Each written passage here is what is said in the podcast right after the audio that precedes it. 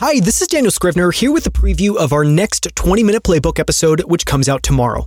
In it, I'm joined by Emi Gal. Emi is the founder and CEO of Ezra, where he's focused on bringing affordable and fast cancer screening to everyone.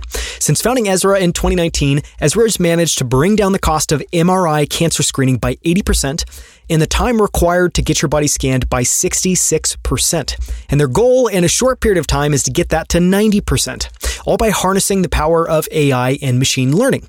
Here's one of my favorite moments from our conversation. Tune in tomorrow to listen to the full episode. There's a ton of stuff we're going to cover today. I was so excited about this interview, and people will know why in a couple of minutes once we're a couple minutes in. But it, it was a little challenging to figure out a place to start. But where I wanted to start, and we're diving into the deep end, so thanks for doing that with me, is you have one of the most elaborate health tracking setups that I have ever seen. And it revolves around this single Google spreadsheet that you use to track a number of things daily. I think it's something like 150 different data points. Can you just share the origin story of that Google Sheet and talk a little about what you track? For sure, yeah. The origin story. Uh, when I moved to the US, this is so I'm originally from Romania and I lived in London for many years uh, with my previous startup and then I moved to to New York in 2016. And in about 10 months of being in the US, I gained about 20 pounds. And that was a little bit like weird because my whole life I was like quite lanky. I did it. I was like never worked out a lot in my 20s, but I never had to because I was just like thin by design. And so I wanted to see what's going on, realized I have no data. And so I built a spreadsheet that was originally just tracking my weight, my body fat. And that was it initially. I just wanted to see the trend. And then I started adding blood tests just because I wanted to see what's going on inside my body. Then I added workout routine. Then I added blood pressure. Then I added a habit tracker. And now it's become this kind of monster of a spreadsheet that has couple of hundred biomarkers actually that I track on a daily, weekly, monthly, and annual basis.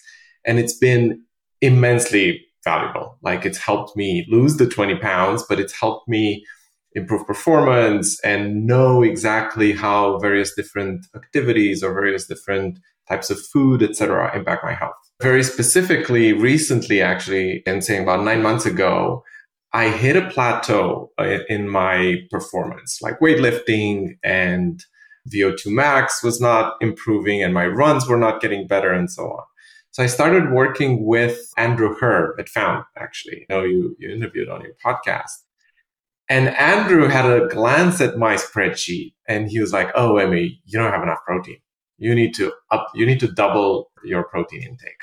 I was maybe having 100 grams of protein or something like that and uh, doubled it.